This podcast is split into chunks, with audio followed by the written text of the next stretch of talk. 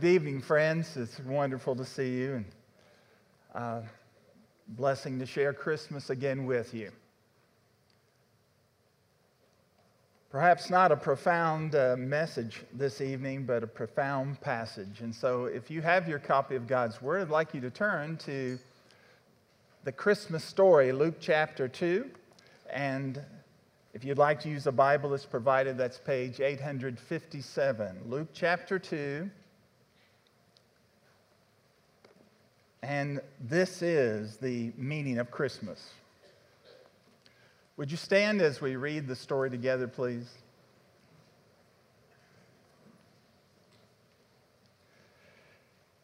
In those days, a decree went out from Caesar Augustus that all the world should be registered. And this was the first registration when Quirinius was governor of Syria. And all went to be registered, each to his own town. And Joseph also went up from Galilee, from the town of Nazareth to Judea, to the city of David, which is called Bethlehem, because he was of the house and lineage of David, to be registered with Mary, his betrothed, who was with child. And while they were there, the time for her came for her to give birth. And she gave birth to her firstborn son, wrapped him in swaddling clothes, and laid him in a manger because there was no place for them in the inn. And in the same region were the shepherds out in the field, keeping watch over their flock by night. And, and the angel of the Lord appeared to them, and the glory of the Lord shone round about them and they were filled with great fear. And the angel said to them, Fear not, for behold, I bring you good news of great joy that will be for all the people. For unto you is born this day in the city of David a Savior who is Christ the Lord. And this will be a sign for you. You will find a baby wrapped in swaddling cloths and lying in a manger. And suddenly there was with the angel a multitude of the heavenly hosts praising God and saying, Glory to God in the highest, and on earth peace among those with whom he is pleased. When the angels went away from them into heaven, the shepherds said one to another, Let us go over to Bethlehem and see this thing that has happened, which the Lord has made known to us. And they went with haste and found Mary and Joseph and the baby lying in a manger. And when they saw it, they made known the saying that had been told them concerning this child. And all who heard it wondered at what the shepherds told them. But Mary treasured up all these things, pondering them in her heart. And the shepherds returned, glorifying and praising God for all they had heard and seen as it had been told to them. And God's people said, Amen. Amen. You may be seated.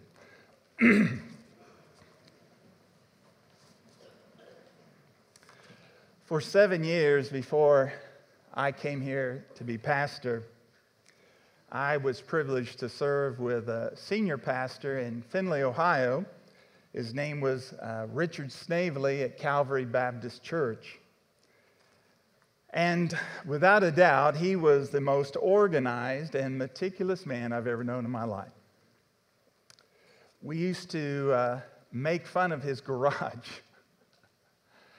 because he would take all the tools in his garage and he would hang them in ascending or descending order. And then every year he would paint the floor of his garage. Of course, you have to do that every year, don't you? Every year. But if I had to remember him for one item, it would be his day timer. His day timer. How many of you here remember day timers? Okay? All right? Everyone's, except the millennials. I see no millennials raising their hands. of course, why would a millennial need a day timer? I mean, a wonder, okay? Okay, I'll be the good Scrooge by Christmas. but in this daytimer, Pastor Snavely kept, I'll never forget, a gold plated pen. And his entire ministry operated out of that daytimer. I mean, he was meticulous in planning every day. And then he would take the things not accomplished on one day and he would transfer them over to the next day. And if you served on staff, uh, you had to have your day timer. Some of us on staff used to just go find it before staff meetings so we could have it, so he could see it, you know, make sure he knew we had our day timer. But one thing he always said about keeping the day timer, and I remember it so well, he would say, Sam, always make room for divine interruption. No matter how you schedule your day, always leave room for divine interruptions. I've never forgotten that, and I've tried to live by it. To be organized, but be ready for divine interruptions in your schedule. Now, really, Christmas, when you think about it, is about a divine interruption, isn't it? A divine interruption of the divine kind. A divine interruption because it was just an ordinary time. It was as ordinary as it could be. You've read from this passage, it was as ordinary as taxes. Because that's what Caesar Augustus was up to. He just wanted to know where the people were, get them to their homes so he could tax them more. And it was an ordinary night in ordinary times. There was no amazing star up in the sky. There were no three kings from Orient far. There were, I'm sorry, there was not a little drummer boy anywhere around. And there were, there were no halos over people's heads so you could separate the saints from the non saints, okay? None of that was there. It was just an ordinary night. Ordinary night, a poor, simple carpenter, an exhausted young mother, a little red faced baby, a cave that smelled like a barn because that's what it was. It was an ordinary night, but it was an extraordinary night. Extraordinary night. It was truly the oh holy night that Doug just sang about and Greg accompanied because time had changed. Literally, no one knew it, but time had changed from BC to AD. Time had changed that night forever and the world had changed. Lives would be forever changed. Now, when you begin to think of lives that were changed that night, the first lives that were changed were the lives of some men whose lives were as ordinary and regular as the rising and the setting of the sun. The lives of shepherds. But those shepherds had a divine interruption in their lives. And what would happen is that these humblest of people, these shepherds, would receive the highest privilege. That's what I want to think about tonight. We've been talking about a Christmas reformation lives interrupted by Christ. And when Christ comes into your life, he makes a difference, right? He tends to interrupt things just a little. And I want you to see how he interrupted these lives, and these lives went from being men with the, the humblest, humblest of lives to the highest of privileges. Now, notice the Bible tells us that the people that heard the message that Christ had come, those people were shepherds. Now, I want you to think about their status in society. They were the humblest people. When you think about status in society, first of all, because of their work. What they did was humble. It was humble. Uh, their work as shepherds was very, very difficult.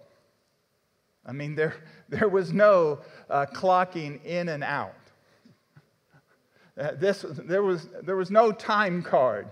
This was a life's work that was difficult. The days were long and hard and difficult. The work was difficult. And the work of the shepherds was dirty. It was dirty. You know, sheep are dirty animals. We talk about pure sheep. Uh uh-uh. uh Sure, sheep are dirty. You know, sheep smell bad. They do. They're, they're, they're okay. Glad to know you're with me out there. A little dark out there tonight.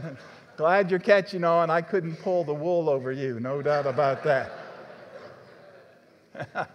that was bad, I know, okay. The, the, the sheep were smelly. So if you took care of sheep, guess what? You were smelly too. Shepherds were dirty. They were smelly, they were dirty. The work of a shepherd was not just dirty, it was also dangerous. It was dangerous. There were murderous thieves around who would try to steal the sheep for profit and kill the shepherds who were taking care of the sheep. It was dangerous work. There were wild animals. There were scorpions and snakes, wolves, and yes, in the Judean forest there were bears, there were lions that we're told. And it was a harsh environment. For these shepherds, the day was a furnace and nighttime was a freezer. That's the life they lived. Humble status of their work. But also, this is even more telling in the story, was the humble status of their worth in society. Their worth in society. Shepherds were generally discounted by society. They were discounted. They were considered to be morally untrustworthy. They had a reputation as liars. The, the reputation had been earned by most of them, but the reputation was so significant that in Jesus' time, a shepherd could not even give testimony in a court of law because they were considered so untrustworthy. And not only were they morally untrustworthy, they were also considered to be religiously unclean. Did you know a shepherd could not go into the synagogue because he was considered to be unclean? You know that a shepherd, because he handled dead animals, unclean animals at times, could not go into the temple. Imagine raising the sheep for the sacrifice in the temple, but you can't go offer one yourself. That was the consideration that was given to shepherds. But guess what? God had a little different view. He tends to do that. He had a little different view. God's decision was that these humblest of people, the, the lowest of society, would receive the highest of privileges. The highest of privileges. Because on that ordinary night, something extraordinary happened to these ordinary people. Now, think about it. these shepherds were the first recipients. They were the first recipients of heaven's announcement. They were the first to hear the glory to God in the highest. And the people who first heard glory to God in the highest were the people who on earth were considered the lowest. They were the first to hear truly the first Noel. It was to certain poor shepherds in fields as they lay. Humble shepherds were given this incredible news. They were the first recipients of heaven's announcement. And so when re- they received that announcement, they made their way to Bethlehem. And guess what these shepherds became? They became the first worshipers of our Savior. The first worshipers. Now, they were given a clue. They were told, You will find the child wrapped in swaddling clothes, lying in a manger. They were giving a clue that perhaps only shepherds would have picked up on as quickly. Not that the baby would be wrapped in swaddling clothes, that was completely normal for a newborn infant to be wrapped in these cloths tightly. But what the angel said, you will find this child wrapped in swaddling clothes, lying in a manger. There would be the clue for the shepherds because shepherds knew where to find a manger in a cave. Not in a barn. Uh, there was no barn back behind the inn. It was a cave where animals would be kept outside of Bethlehem. The whole area pockmarked with these caves. And for centuries and centuries, sheep were kept in these caves, and shepherds would watch over them in hard weather in those caves. And so, in one of those caves, they said you would find the child lying in a manger. Now, you can imagine as they approached, these shepherds knew all the caves. And as they came, they came to a cave that perhaps they had stayed many, many nights in before. The ceiling of this cave would have been blackened by the campfires of hundreds of years. And there they saw him. Who did they see? The one that they were told would be was born that night, a savior, Christ the Lord. And these humble shepherds came into a cave that they knew so well. And there in that cave, in a moment of adoration, it became a cathedral. It was the true temple of God on earth because God had come to earth in the form of a little baby lying in a manger.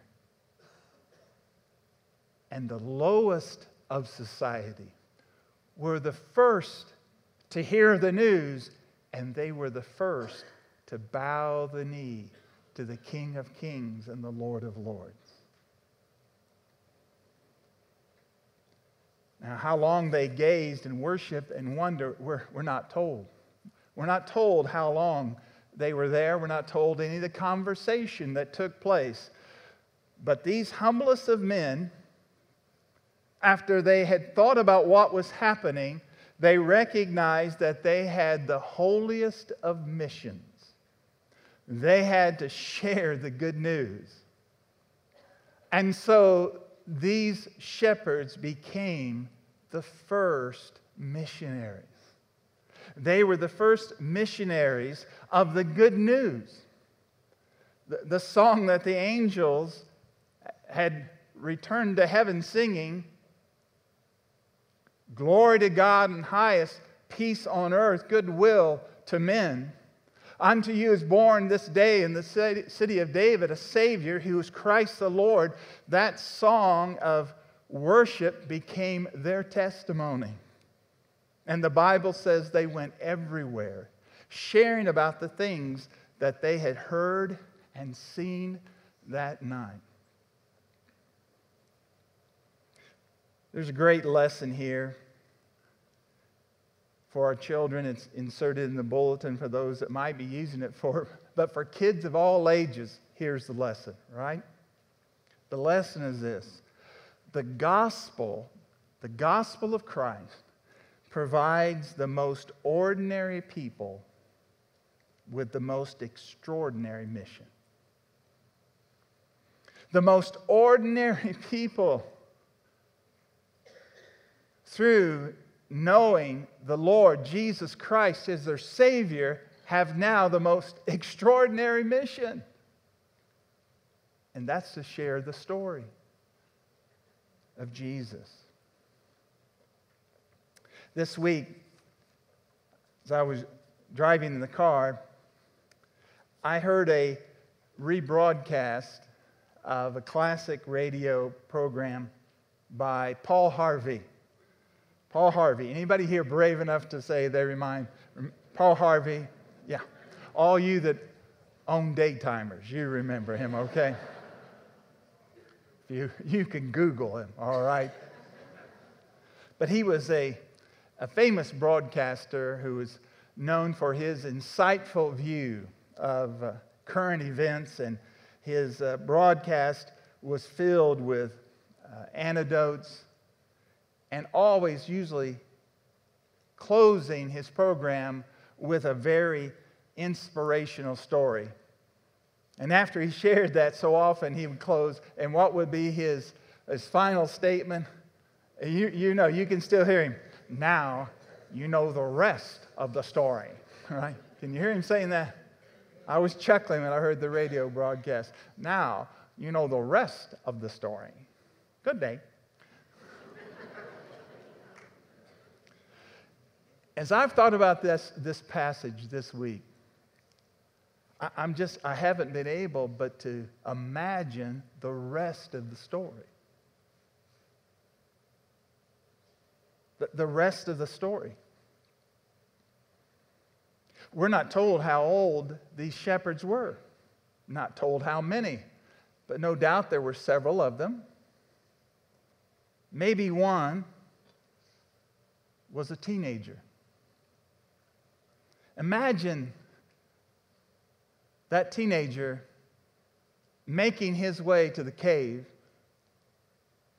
and there seeing a young mother about his own age.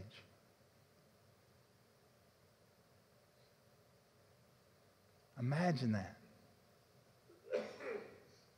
For months afterward, remember, Mary and Joseph remained in Bethlehem. We don't know how long, maybe up until almost the child Jesus was two years of age. What do you think the shepherds did who had seen Christ that night? They lived right outside of Bethlehem. It's just a little village. Do you think they said, well, that was nice story. No. You can imagine that, I, and, and undoubtedly, they came back to, to visit Mary and Joseph and to see the child because this is not a big city, this is a, a little village. And evidently, Joseph takes up his work as a carpenter and provides for the family there for some extended period of time while the child is growing. Sometime afterward, an, in, unusual, incredible, incredible retinue of travelers appeared. Men dressed in garments out of the east. Magi, wise men, experts in the things of nature, especially in astronomy. They appeared, bringing with them priceless gifts of gold, frankincense, and myrrh. They come to where the child is. Mary and Joseph are still living in Bethlehem. The shepherds are still around. Imagine you're that teenage shepherd and you see these wise men come, give their gifts in the presence of the little one, and bow and worship. One day, the shepherd, young man, goes into Bethlehem to see the family again, and during the night, they have disappeared. They're gone. And then in the next few days, the unthinkable cruelty begins. As under Herod's order, all of the children under the age of two are slaughtered. Slaughtered like lambs. These shepherds were still there. They were witnesses of this as well. You can imagine the years pass.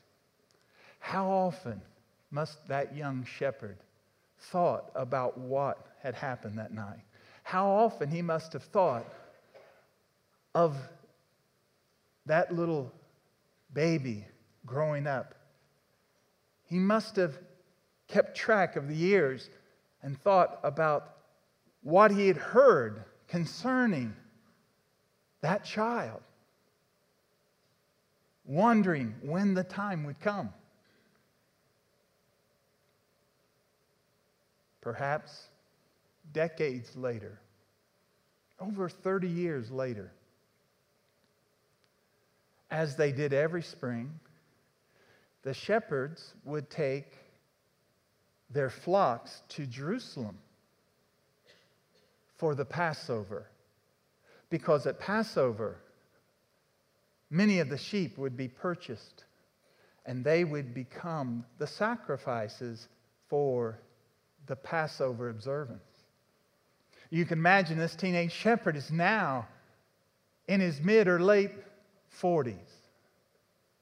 And as he, again, as he has year after year after year, brings the flock to Jerusalem, he hears singing he hears the voices of a multitude. And down the Mount of Olives comes a crowd of people singing Hosanna to the Son of David. Blessed is the King of Israel. Blessed is he that comes in the name of the Lord. And the shepherd recognizes this is that rabbi I've heard so much about. His fame has gone throughout all of Israel. They say he works wonders and miracles. He's been to Jerusalem before. The crowd reaches the temple, and the rabbi looks around in the buildings of the temple, but then walks out into the court. And over the next few days, he's teaching. Can you imagine now this shepherd in his mid or late 40s? He comes to hear this rabbi, this miracle working man. And as he looks at the people around him, he stops when he sees a woman about his age. And though the years have lined her face, there's no doubt he has seen her before. Her face has been in his thoughts for over 30 years. It's her. It's the mother. And he recognizes this, this is the baby. This is the little one. This this rabbi from Nazareth, this miracle worker, he is the one we saw that night.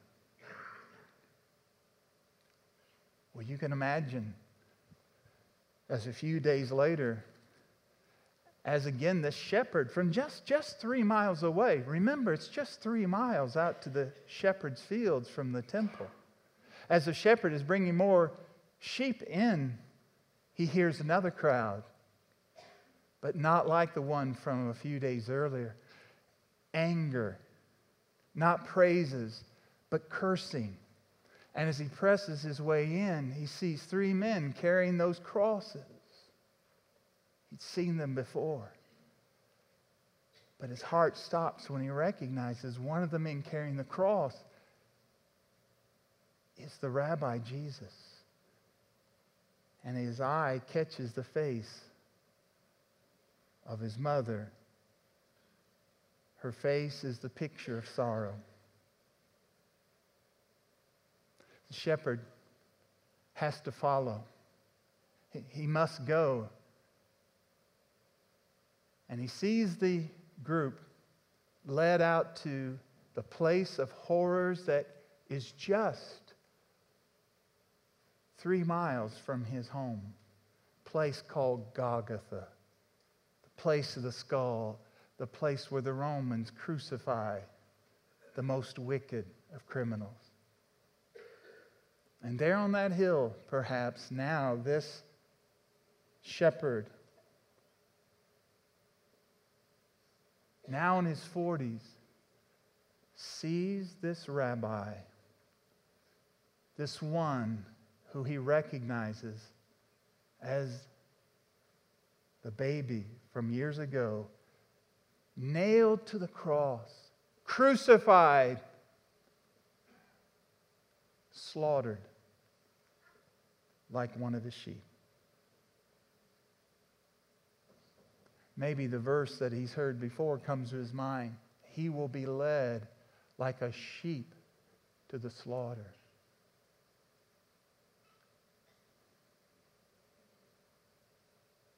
He watches. The darkness comes. He hears the one on the cross cry out to his father and then he's gone. He sees the mother, the young mother he had seen decades before. Now, that middle aged woman racked with sobs, comforted by friends. What sense can this make? How can this be? As he sees his body taken down from the cross. And who is this taking it down? Well, that's, that's two of the, the rulers of our people Nicodemus and Joseph of Arimathea are taking his body. Where are they taking his body? It's just a few steps to the cave. Another cave. But this one not for a birth, this one for the body in death. And there into that beautiful, beautiful cave like tomb, the body of the Lord Jesus is laid, and a stone is rolled in front. Imagine how the shepherd had to hurry on his way because, like the others, the sun's going down. He must observe the Sabbath. But, like others who are so drawn to this one, as soon, as soon as the, the day is coming, on the first day of the week, after the Sabbath, perhaps the shepherd makes his way. And there, what does he find? he finds not a tomb that is covered and closed, but he finds the stone is rolled away. And groups of Jesus' followers talking with each other as they've heard testimony. He has risen from the dead.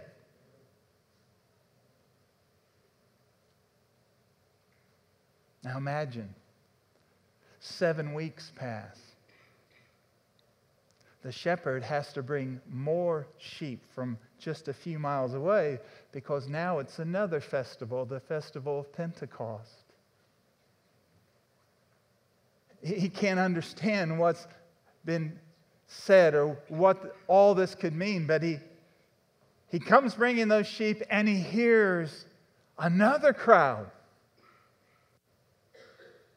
He, he hears a loud voice as a man is proclaiming a message, and as he gets nearer, it's, it's that big, that big guy, the, the big one of Jesus' disciples. He's saying, what's he saying? He is saying, that the one who was of the lineage of David,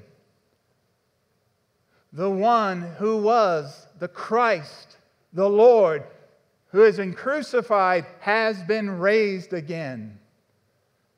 And that all who believe, all who trust him, receive everlasting life. And I can just imagine as the hundreds line up to walk just a few yards, just a few, few yards away from where Peter is preaching, is all the pools for purification for the people who are about to enter. And Peter calls on those who believe to be baptized in the name of Jesus. I just like to think about that shepherd. Perhaps the one who was just a boy when he heard the good news the first night, now as a middle aged man, here's the good news fulfilled. He walks into that water of baptism, following his master, the Lord Jesus. And guess what he is once again and for the rest of his life? He is a missionary.